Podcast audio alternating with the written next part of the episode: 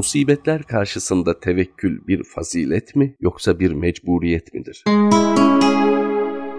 İnsan sonu bilinmeyen bir fezada, hareketli bir gezegenin üzerinde nereye doğru gittiğini bilmeden bir yaşam sürmektedir. Uzayın kontrolü insana ait değildir. Dünyanın kontrolü insana ait değildir. İnsanın bedeninin kontrolü de ona ait değildir. Uzaydaki işler bizim irademizin haricinde cereyan eder. Dünyadaki işler bir yağmurun yağması, bitkilerin yeşermesi, bir takım yer olayları bunlar insan iradesi haricindedir. İnsanın bedeninin de çalışmalarının belki %99'u onun tercih ve iradesine bırakılmamıştır. Onun kalbi kendisinden izinsiz atar. Böbrekleri, ciğerleri kendisinden izinsiz çalışır. Aldığımız hava, oksijen, hissettiğimiz duygular birçoğu bizim bilmediğimiz kontrolümüzün dışında bir alanda cereyan eder. Yani aslında kontrolü bizim olmayan bir uzayın içerisinde kontrolü bize ait olmayan bir dünyanın içerisinde, yine kontrolü bize ait olmayan bir bedenin içerisinde yaşam sürmekteyizdir. Böyle bir insanın tehlike altında olmadığı bir an dahi yoktur.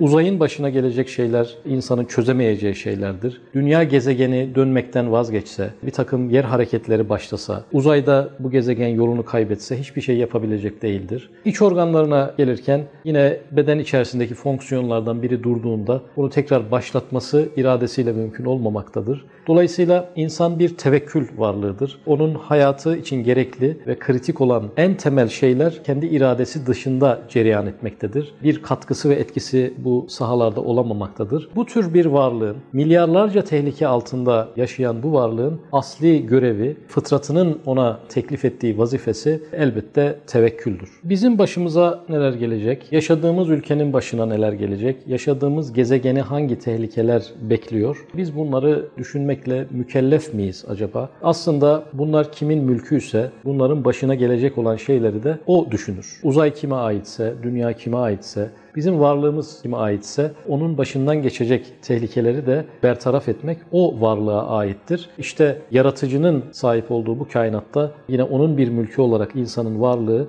onun yaratıcısı tarafından korunmaktadır. Dolayısıyla insanın uzay hakkında ne kadar telaşsız ise, dünyanın gidişatı hakkında ne kadar telaşsız ise kendi varlığı ve durumu ve geleceği hakkında da o kadar telaşsız olması gerekir. Çünkü kainatın sahibiyle kişinin sahibi aynıdır, birbirinden farklı değildir. Aynı rahatlığa ermesi bu yüzden gereklidir. İnsan dünyanın dönüşü konusunda nasıl endişelenmiyorsa, yer çekimi yarın bizi çeker mi çekmez mi diye nasıl endişelenmiyorsa, bu kıştan sonra bahar, o bahardan sonra kış acaba gelir mi gelmez mi diye nasıl endişelenmiyorsa, bugün şu anda gece ise gündüzün gelmesinden endişe etmiyorsa, gündüzse gecenin gelmesinden endişe etmiyorsa, böbreklerim, ciğerlerim, kalbim yarın çalışır mı diye telaş içerisinde nasıl değilse, kendi başından geçecek olan hadiseler konusunda da aynı telaşsızlığa ve kalp sükunetine erişmesi gerekmektedir.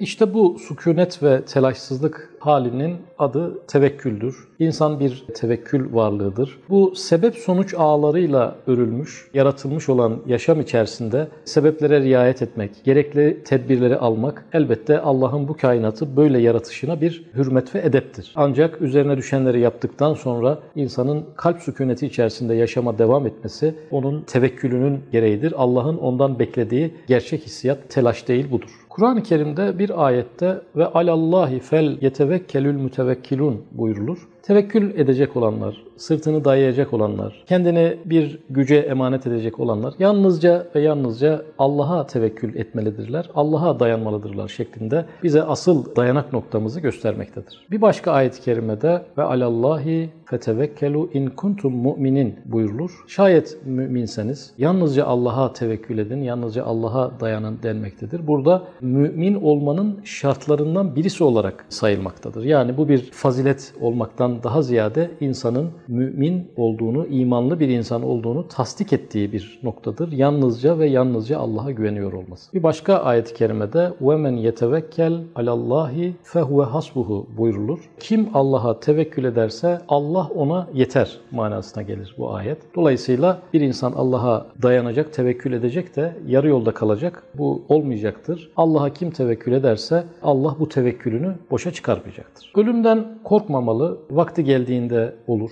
Vakti gelmeyince olması mümkün değildir. Müsibetlerden ürkmemeli. Allah tarafından görevlendirildiği müddetçe gelir. Vazifesi bittiği zaman da geri dönüp gitmek mecburiyetindedir. İnsan rızkı için telaşlanmaması gerekir. Çünkü onu yaşatan Allah onun rızkını da onun için mutlaka ayarlayacak ve belirleyecektir. Gelecek kaygısına düşmemelidir. Çünkü gelecekte onu yaşatmaya kim karar vermişse onun hayatı için lazım olacak, hayatının devamı için lazım olacak şeyleri de mutlaka yaratmıştır. İnsanın bütün sorunlarının çözümü, bütün korkularının giderilmesi Allah'a aittir. Fani insanların ve bir takım hayallerin peşinden koşmak yerine insanın bütün hayatını organize eden, onu bütün acılardan ve telaşlardan kurtaracak olan Rabbine güvenerek yoluna devam etmelidir. Kim ona dayanarak bu dünya yolculuğunu sürdürürse Allah da kulunun kendisine dayanmış olmasını boşa çıkarmayacak ve bir tevekkül varlığı olan insanın bu asli vazifesini yerine getirmesiyle onu çok kolay bir dünya hayatı ve çok mutlu bir ahiret hayatıyla ödüllendirecektir.